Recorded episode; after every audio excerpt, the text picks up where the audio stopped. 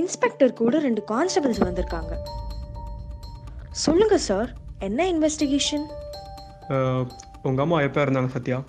அது எதுக்கு சார்? இப்போ இதோட பத்து பேர் உங்க டிபார்ட்மெண்ட்ல இருந்து வந்து கேட்டுட்டு போயிட்டாங்க.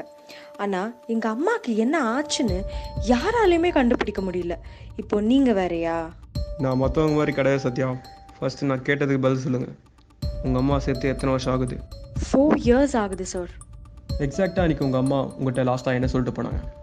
சார் எல்லாத்தையும் ஸ்டேட்மெண்ட்டாக உங்கள் ஃபைல்லே இருக்கும். சும்மா அதை பற்றியே கேட்காதீங்க. வேற ஏதாவது கேளுங்க சொல்கிறேன் இப்போ இங்கே நீங்கள் சொல்லலைன்னா உங்களை ஸ்டேஷனுக்கு கூட்டிகிட்டு போக வேண்டியது இருக்கும். இந்த வாட்டி ரீசன் இல்லாமல் கேட்க மாட்டோம். சொல்லுங்கள் சத்யா.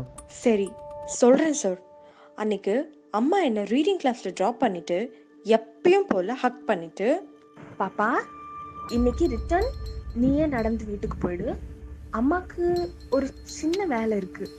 அதை முடிச்சிட்டு அப்பாவை பார்த்துட்டு தான் வீட்டுக்கு வருவேன். ஃப்ரிட்ஜில் பிரெட் இருக்கும். எடுத்து டோஸ்ட் பண்ணி சாப்பிடு. ஓகேயா அவ்வளோதான் நடந்துச்சா? ஆமாம் சார் உங்கள்கிட்ட பேசி முடிஞ்சதும் அம்மாவுக்கு ஏதாச்சும் கால் வந்துச்சா? சரியா ஞாபகம் இல்லை சார் நான் அவங்க அப்பாவை பார்க்க போறேன்னு சொன்னதும் அப்செட் ஆகிட்டேன். அதுக்கப்புறம் பாய் சொல்லிட்டு ரீடிங் கிளாஸ் உள்ள போயிட்டேன். உங்கள் அம்மாவுக்கு அப்போ ஏதோ கால் வந்திருக்கு. அது உங்கள் ரீடிங் கிளாஸ் முன்னாடி இருக்கிற சிசிடிவியில் பதிவாயிருக்கு. அது யாருன்னு தெரியுமா? சார் அம்மாக்கு ஃபோன் வந்ததே தெரியாதுன்னு சொல்றேன். யாருன்னு என்ன கேக்குறீங்க? எனக்கு எப்படி சார் தெரியும்? நல்லா ஞாபகப்படுத்துங்க சத்யா. ஒரு ஸ்டெப் ஃபார்வர்டு எடுத்து வைக்கிறதுக்குள்ள நீங்கள் ஏதோ திரும்பி உங்கள் அம்மா கிட்ட சொல்ல வரீங்க. ஆனால் அம்மாவுக்கு வந்த ஃபோனில் அந்த பேரை பார்த்து டென்ஷன் ஆகி தான் கையில் கொஞ்ச நேரம் வச்சுருந்தாங்க. கண்டிப்பாக நீங்கள் பார்த்துருப்பீங்க. யோசிங்க சத்யா. சார் ஆமா சார் ஞாபகம் வந்துச்சு. ரீடிங் கிளாஸ்க்கு ஃபீஸ் கேட்க திரும்பினேன். அம்மா ஃபோன் ரிங் ஆன மாதிரி இருந்துச்சு. அதில் ஏதோ ஐன்னு ஸ்டார்ட் ஆகுற மாதிரி நேம்னு நினைக்கிறேன். சார் தெரில சார் நான் யோசிச்சு வேணா சொல்கிறேன் ஃபஸ்ட்டு ஃபோன் வந்ததே ஞாபகம் இல்லைன்னு சொல்கிறீங்க இப்போ அதில் ஏதோ ஐன்னு பேர் பார்த்து தான் சொல்கிறீங்க சரி அதெல்லாம் விடுங்க. இந்த ஹேண்ட்மேட் கிஃப்ட்ஸ்னால் யாருது? எங்கள் அம்மாவுக்கு ரொம்ப பிடிக்கும் சார் யூஸ்வலாக ஒரு கடையிலேருந்து பர்ச்சேஸ் பண்ணுவாங்க.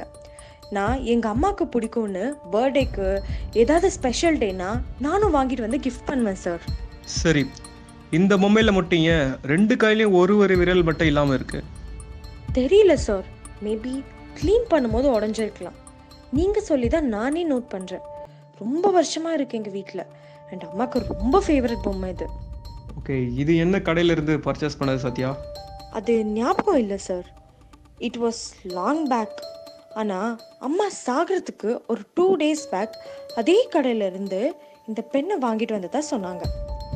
அதில் நிறைய மைன்யூட் ஆர்டிஸ்ட் ஒர்க் இருக்கும்.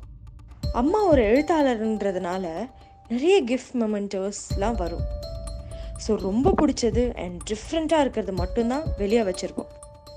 அந்த பெண்ணை நான் எடுத்துகிட்டு போகலாமா இல்லை சார் அம்மாவோட ஃபேவரட் பென் லாஸ்ட்டாக இதை வச்சு தான் அவங்க கதையை முடிச்சாங்க.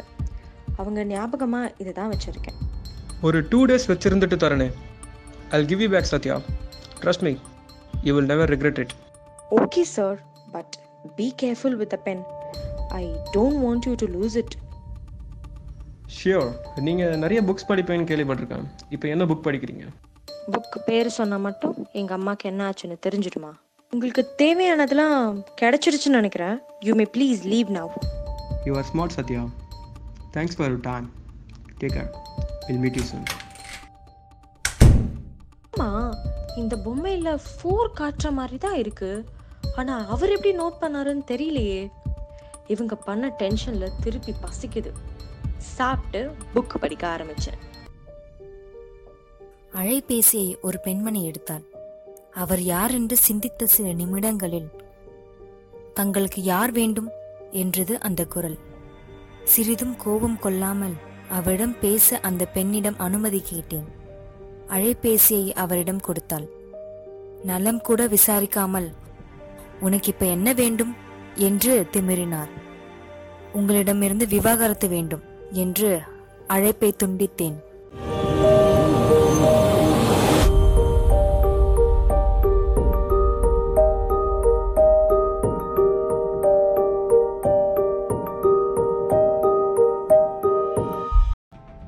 நான் தான் கையெழுத்து. இது வரைக்கும் எந்த போலீஸும் சத்யா அம்மாக்கு என்ன ஆச்சுன்னு யாராலையுமே கண்டுபிடிக்க முடியல. எந்த போலீஸாவது கண்டுபிடிப்பாரா? அந்த பெண்ணை வச்சு எப்படி ஃபர்தராக கேஸ் மூவ் ஆகும்? இதுக்கப்புறம் சத்யா கொஞ்சம் யோசிப்பாங்கன்னு நினைக்கிறேன். பொறுத்திருந்து பார்ப்போம்.